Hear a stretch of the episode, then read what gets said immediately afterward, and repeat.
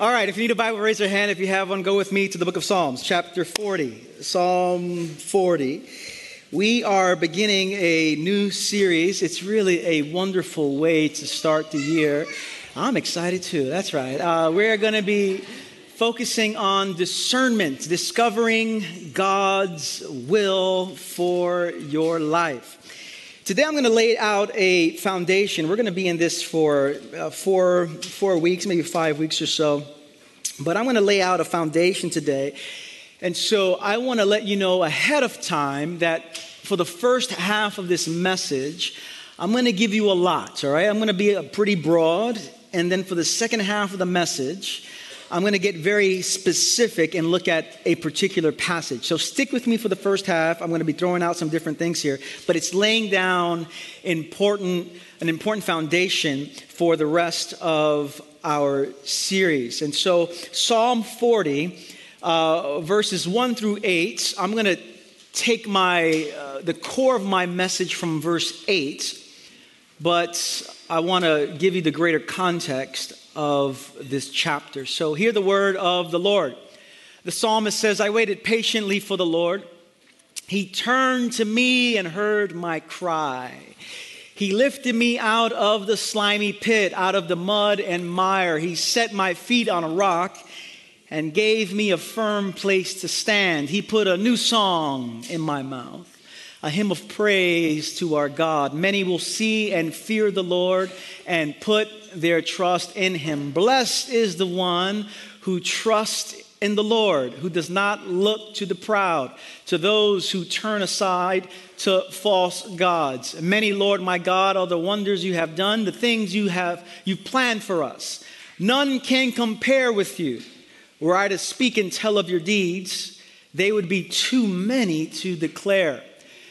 Verse 6 Sacrifice and offering you did not desire, but my ears you have opened. Burnt offerings and sin offerings you did not require. Then he said, Here I am, I have come. It is written about me in the scroll. And here's verse 8, what I really want to focus on. I delight to do your will, my God. Your law is written, is within my heart. I delight to do your will, my God. Your law is within my heart. Lord Jesus, we open ourselves up to you, to your love, to the leadership of the Holy Spirit. And so lead us and guide us in the way that we should go. We pray these things in Jesus' name. And everyone said, Amen. Amen. One of the more important tasks and most important tasks of our lives, especially as people who want to love God and follow Jesus in this world, is learning how to discern God's will.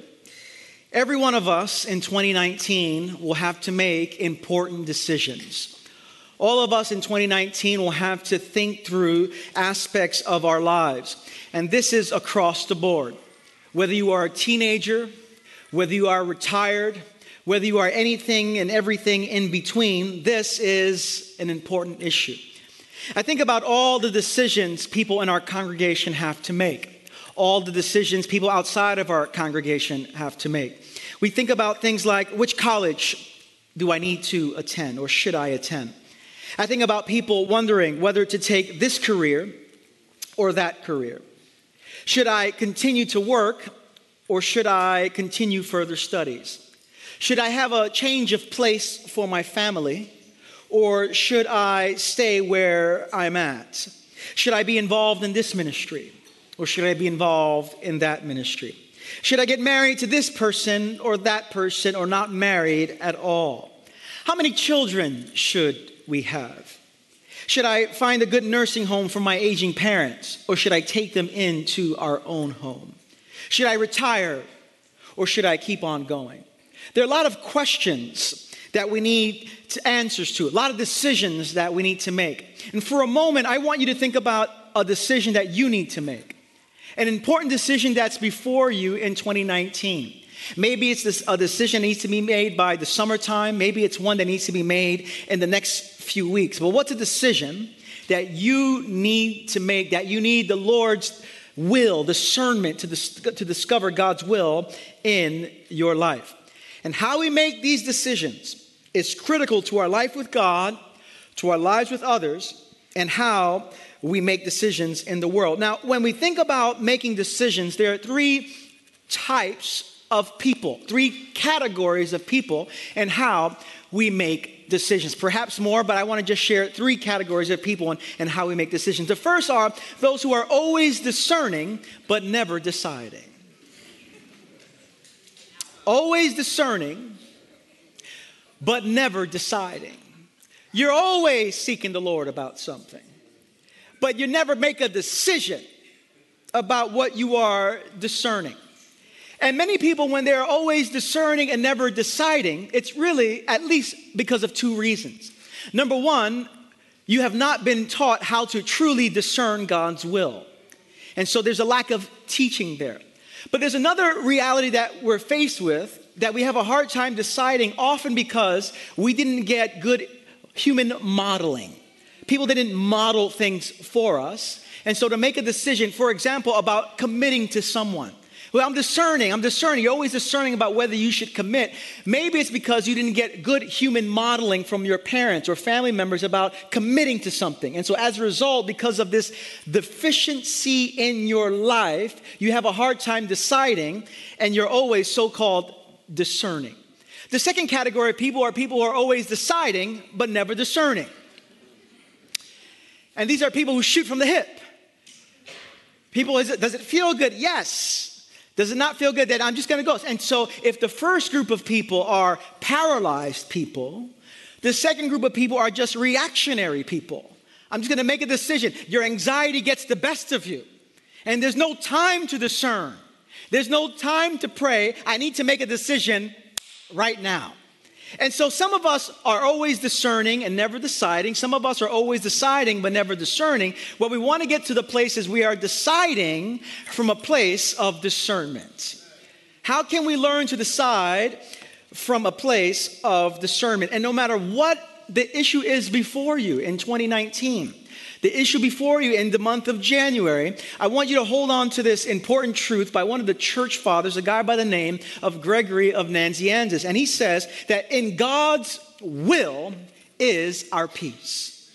In God's will is our peace. No, you'll never be more at peace than when you are doing God's will. Now, before we get into our passage, I want to define some terms.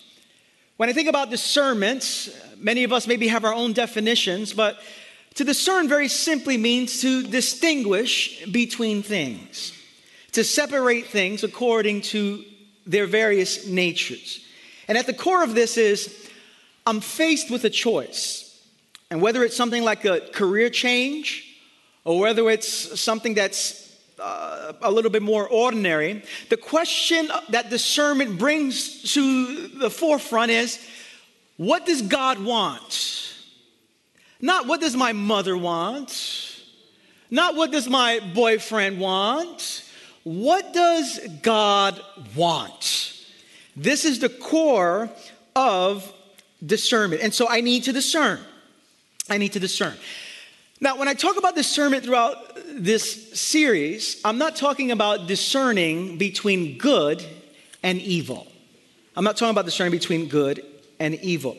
Uh, we're focusing on the challenge of having multiple good options before us. We're not discerning whether we should steal money or not. Amen. All right? Is like we don't have to pray about this. I got an email from someone a few years ago. He said, Pastor Rich, I'm wondering whether I should pursue a romantic relationship with a woman. The problem was he was already married. Brother, I mean, there's this uh, brother, discernment, brother. I don't know if that's a good word. I don't know if that's what your discernment. There's no need to discern here. Amen. And so when we talk about discernment, there's important components that we need to be holding on to. There's an author by the name of Timothy Gallagher. He wrote a great book on discernment, and he says these components are threefold. When we think about discernment, number one, all the options before us are good, that we're not talking about good and evil. Number two, it's a choice of some significance. And number three, the person is free to choose either option. Free to choose. All the options are good, it's of some significance, and the person is free to choose. And so, if my children got up tomorrow morning and said, I'm discerning, Dad, whether I should go to school today, no, no, no, there's no discernment here. You're going to school. You're not free to make that decision. But to discern requires us to hold those things together. It's, it's, it's, uh, uh, it's, um, it's good, some significance, and we're free to choose. Now, when we make decisions, we often have at least four ways of making decisions. Four ways that really uh, go beyond a kind of prayerful discerning. The first way we typically make decisions is by pros and cons. You have a decision before you, you bring out your list, you put a line through the middle, you put pros here, cons on the other, and you make a list there. And if the longer, if there's more pros than cons, you go with the pros. If there are more cons than pros, you do something else. And this is a helpful approach, but this approach is based on practicality, is based on feasibility. But it's not really the primary way to start discerning God's will. Because you could have a lot of great reasons to do it and it still not be God's will. You, it could be feasible, but not God's will. And so, pros and cons is helpful, but it's not a great place to start. The second place that we typically go to is how we feel. And next week I'm going to talk about this. This is an important aspect of the sermon, but it's often does it feel good? Yes. It feels bad? No. And so that becomes the, the beginning and the end of our discernment. If it feels good, I'm going to say yes. If it feels bad, I'm going to say no. The third way we typically discern is we have this kind of Ouija board relationship with the Bible in which we, we, we want to just get God's will. We, we have a question, and then we open the Bible up and we go, bam! And then if it's not something you like, you just turn the page and do it again. Bam! And, and, and on until you find something you like. And that's not a good approach either. It reminds me of a famous preacher story where someone was discerning God's will, trying to discern God's will, and they said, I don't know what to do. And they opened the Bible and they said, boom, and, and they turned to the verse that said, Judas hanged himself. And they go, well, that, that, that can't be good, and, and that can't be God's will. And so they turned it again and said, boom, and the next verse was, go and do likewise. They said, no, this can't be, this can't be God's will.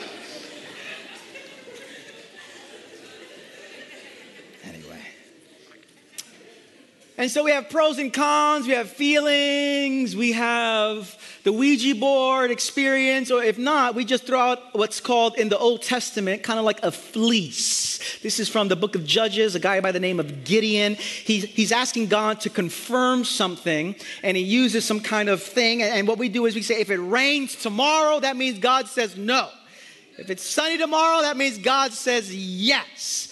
But Gideon didn't have the weather report. We have the weather report. And, and so we don't need, but so these are the ways that we typically make decisions. But what we need, brothers and sisters, is a prayerful discernment. A prayerful discernment. And so before I go into Psalm 40, I want to lay down some important theological truths here. And, and the first thing about discernment is that God wants to lead you. God wants to lead you. God's not holding out on you. God wants to lead you. Today is the day of Epiphany. It's a day where we are reminded that God leads the Magi to Jesus. He, he leads them to God. He, he wants to lead us. He wants to lead us to Christ. He wants to lead us to the way of Christ. That's an important thing to know. The second thing, as we unpack it, uh, in this series, is that Jesus teaches us to pray, Your will be done. Your kingdom come, your will be done on earth as it is in heaven. This is the core Christian prayer. And within the core Christian prayer, Jesus wants us to pray and live, Your will be done. When we talk about discernment, it's important, thirdly, to note that you were made to have a communion of wills with God. God has a will, you have a will. And there's something beautiful about a communion of wills coming together for the sake of beauty, for the sake of goodness, for the sake of a flourishing world. You were made for communion of wills. And then lastly, the reason why discernment is so important is because discernment grows you up spiritually. It moves us from being spiritual infants and spiritual adolescents to spiritual adults, where discernment requires us to pray, it requires us to seek God, it requires us to read the scriptures, it requires us to open ourselves up to others and their wisdom. We want microwavable discernment. We, I want it right now, Lord, but that doesn't grow us up. That doesn't teach us dependence. What we need, though, is to grow up, and discernment is a great way to grow up. And so, as we think about making decisions and discerning God's will, we need a foundation. And Psalm 40 offers us a foundation. And if we don't get what I'm going to share with you in Psalm 40 and the implications there, it doesn't matter what else I teach. We're not going to discern well.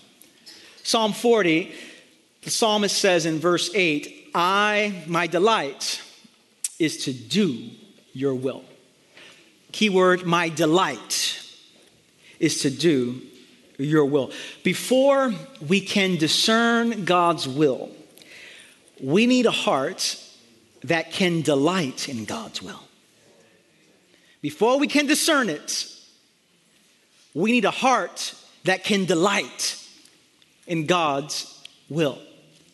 Karl Barth, the great theologian, says, How can God give us an answer when we are still well supplied with all sorts of answers of our own? How do we delight in God's will? And this is important for us because we have a hard time with this. But the psalmist delights in God's will. In verse 1 through verse 7, the psalmist brags about God. The psalmist lets the world know how good God is. And he gets to verse 8 with verses 1 through 7 shaping his imagination, shaping his thinking about God. And when he gets to verse 8, he gets to a place where he can say, in light of who God is and in light of what God has done, my delight is to do his will. Now, notice what he doesn't say. He doesn't say, My delight is to think about your will. My delight is to consider your will. No, my delight is to do your will. God wants his will not to be simply considered, he wants his will to be done. Jesus says, Your kingdom come, your will be done. Not considered, not thought of, not, not, not, I'm thinking about it. Your will be done on earth as it is in heaven. But the word here that I want to just focus on is delight. The psalmist says, It's a joy for me to do your will. And this is important to highlight because many of us don't delight in God's will. We don't take joy in God's will. We have a hard time delighting. When I was a Christian, I became a Christian about 20 years ago. And for the first eight months after becoming a Christian, my grandfather would disciple me two to four days a week, two to three hours each time. I'd sit next to him on his bed, and he'd go over the scriptures with me. Talk about a great foundation for the first eight months. And then he died. He was very sick at the time, and he died. But for eight months, two to four days a week, two to three hours each time, he'd teach me the scriptures, teach me about God, teach me about Jesus, the Holy, I mean, across the board. But one day I asked him a question. I would not ask him necessarily personal questions. It was, it was just more about theology and such. And so I said, Grandpa, can I, I interrupt? I said, can I ask you a question? A relationship had ended. I was a teenager and, and I wanted the relationship to be restored. And so I said, Grandpa, this is what I want. How should I pray for this situation? And in his broken English, he said, pray this. Lord, let your will be done. And when he said that, I was so depressed. I said, No, I don't. I was like, why would he give me that prayer? And then he just kept going. All right, let's look at Ephesians. No, I don't want to look at Ephesians. Let your will be done. Now, I had trouble with his advice for two reasons.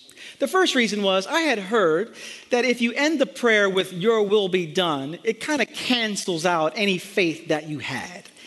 Because if you really believed God was going to do something, you wouldn't have to put the kind of footnote, let your will be done. It kind of showed that you didn't have faith, which is bad spirituality, bad teaching, bad theology. But the second reason why I had a hard time praying that was because I didn't trust God that God's will was good for me. I didn't trust him. Do I trust God's will to hold the world together? 100%. Do I trust God with my romantic relationships? No way. Not a chance.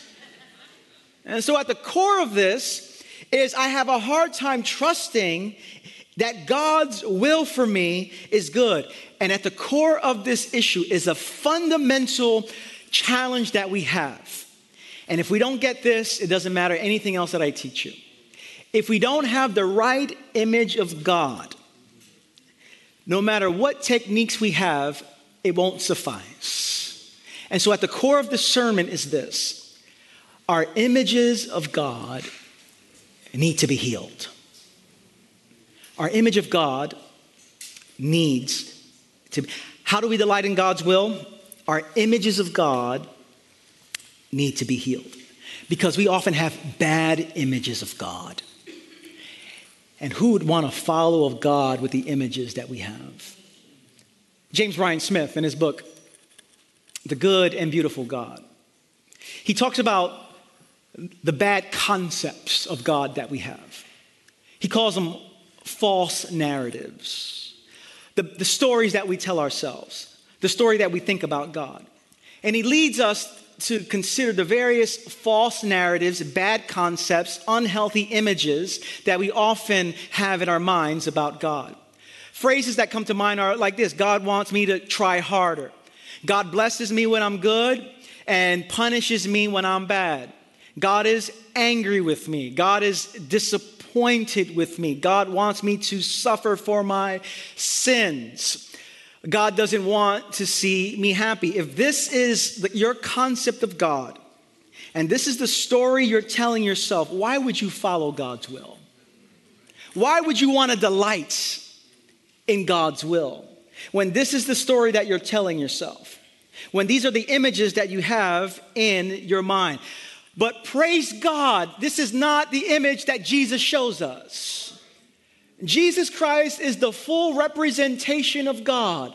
And when Jesus Christ comes on the scene, he shows us a, a, a, new facet of who God is. He shows us God in fullness and in finality. This is who God is, Jesus says. Brennan Manning, a great author who says, he says that the, the primary revelation that Jesus gives us is he shows us what God is like. Observe Jesus in the Gospels. Contemplate his love, contemplate his mercy, contemplate his tenderness, his compassion. Listen, we say, God wants me to try harder. Jesus in the gospel shows us these words. Instead of living this reality, God wants you to rest in his love. We say, God blesses me when I'm good and punishes me when I'm bad. The gospel says, God makes the rain fall on the righteous and the unrighteous. We think God is angry at me. The gospel says God is in love with you. We hear God is disappointed with me. The gospel says God joyfully claims you. We think God wants me to suffer for my sins. The gospel says God has taken on your sins in his son Jesus. We think God doesn't want me to be happy. The gospel says God has endless joy for you in store. This is what Jesus does for us. Jesus shows us what the Father is like. The Father is good. The Father is trustworthy. The Father wants our best. Therefore, God's will can be trusted. We can trust in his will. This is the beginning of the Bible. This is the end of the Bible. This is everything in between. It's the simple message God can be trusted. This is what the psalmist is doing for us in verses 1 through 7. Before he says, I delight in God's will, he says, I turned, I, I waited patiently for the Lord. He turned to me and heard my cry. He lifted me out of the slimy pit.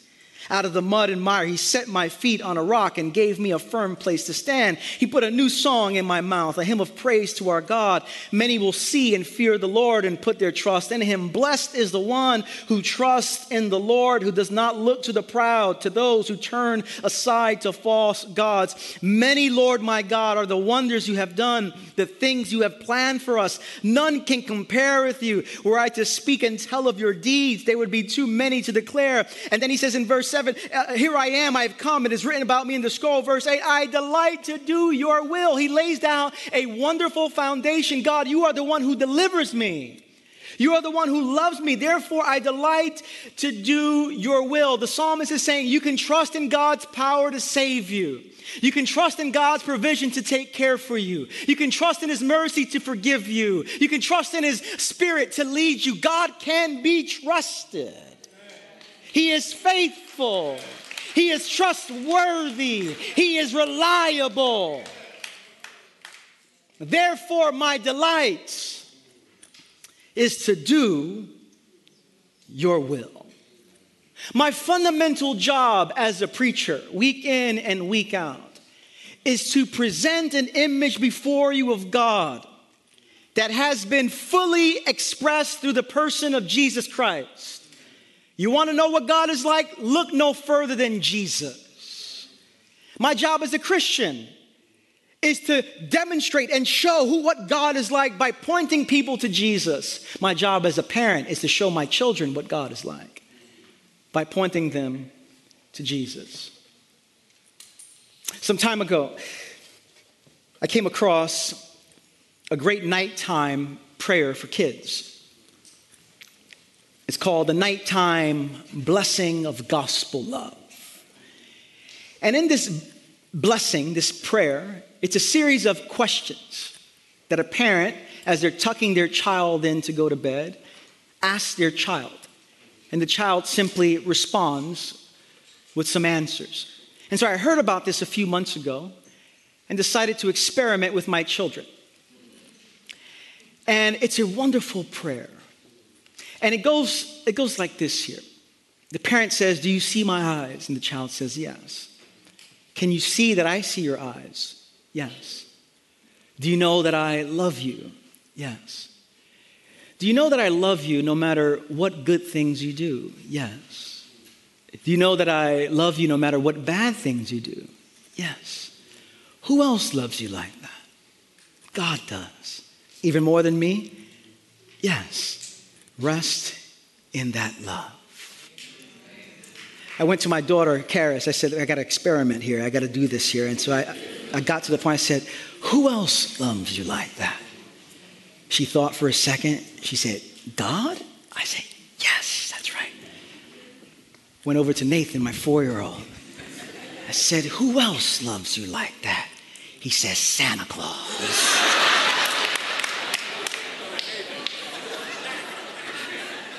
It was Christmas time. He was, he was fixated. He was. Uh, I opened up a big systematic theology book. Well, son, we'll start again tomorrow.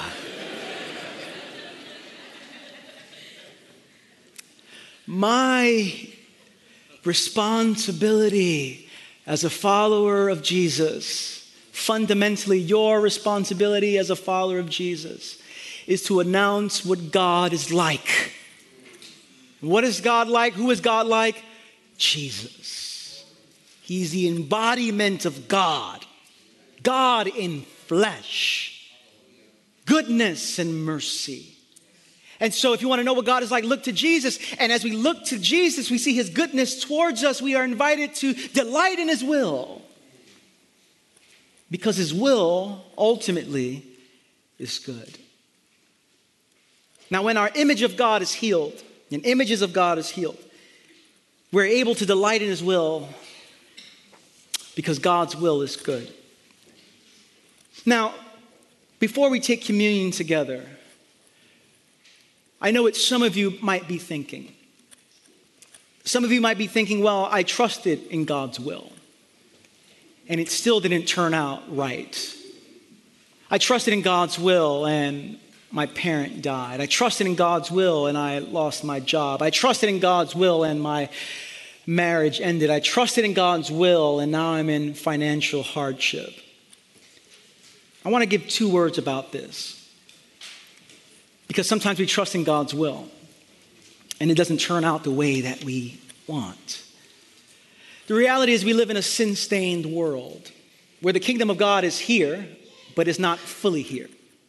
We're waiting for Jesus Christ to make it all right, which is why, as Christians, we, we, we, yearn for his coming. Why do we yearn for the coming of Jesus? Because there are things that are not right. And no matter how many advances we have medically, no matter how many advances we have educationally, academically, it doesn't matter how many advances we have, the only one who's going to make everything new is Jesus Christ. And so we wait for his coming. And so we live in a sin stained world. It's not God's will that there's war. It's not God's will that people are torn to pieces. It's not God's will that you suffer needlessly. God has in mind joy for you, peace for you, but this is the reality of a sin stained world. But the second thing I want to note is even in the evil that comes our way, God can bring about good. Even in the evil and problems that come our way, God can bring about good. Just look at Jesus. Psalm 40, verse 8, is actually a description of Jesus Christ. In the book of Hebrews, the Hebrew writer, he quotes this psalm speaking of Jesus, where Jesus says, Sacrifice and burnt offerings you did not require or desire. I have come to do your will. I desire to do your will. Jesus Christ Son of the living God, delights in doing the Father's will. But here's the thing He delighted in the will that sent him to the cross. How can Jesus delight in doing the Father's will when it leads to crucifixion, when it leads to death, when it leads to being separated, when it leads to all the sins of humanity falling on his life? How can he delight in God's will? Simply because Jesus saw the bigger picture that even though death is coming, resurrection is coming too. That even though the evil one seems to have a victory here, God will have the final word. And so I can trust His will, even though it leads me down the wrong path, which seems to be the wrong path. Pain and suffering comes our way. We as Christians have hope that Jesus Christ will have the last word. He is the resurrected one, the one who renews the world, the one who restores the world, the one who heals our bodies, the one who will make all things new. I will delight in the will of God because God will have the last word.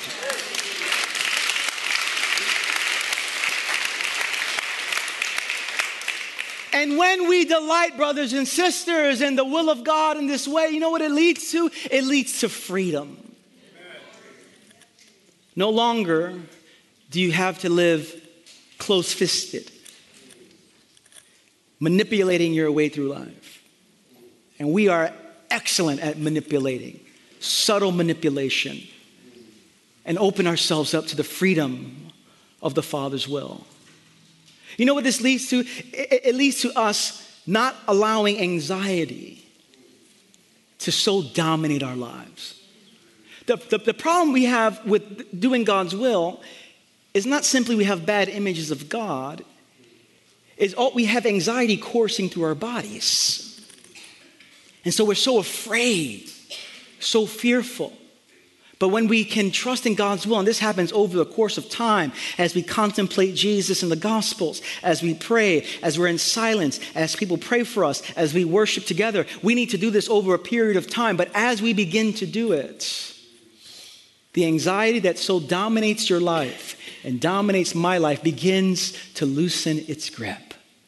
Some of you, there's so much anxiety. You think about financial decisions, emotional, relational decisions, vocational decisions. You got anxiety coursing through your bodies. What you need is a new revelation of God's love in Jesus Christ, who will move our hands from this to this. And this is the posture of the Christian one who's open, one who receives, one who delights in doing God's will. Amen. Amen. Let's pray together.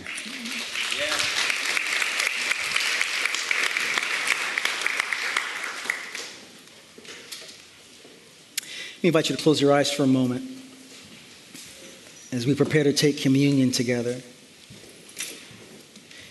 I want you to hold before the Lord whatever decision that's before you. Something that you've been puzzled about, anxious about, concerned about. And over the next few weeks, we're going to explore what does it mean to discern God's will. That God wants to lead us. What do we need to pay attention to? But if we don't start here, we're not going to get far. Jesus Christ loves you with an everlasting love. And he wants to lead us. Will it be easy? No. But it will be good. When we follow the will of the Lord and discern his will, it ultimately leads us into his life of abundance and freedom, peace and joy.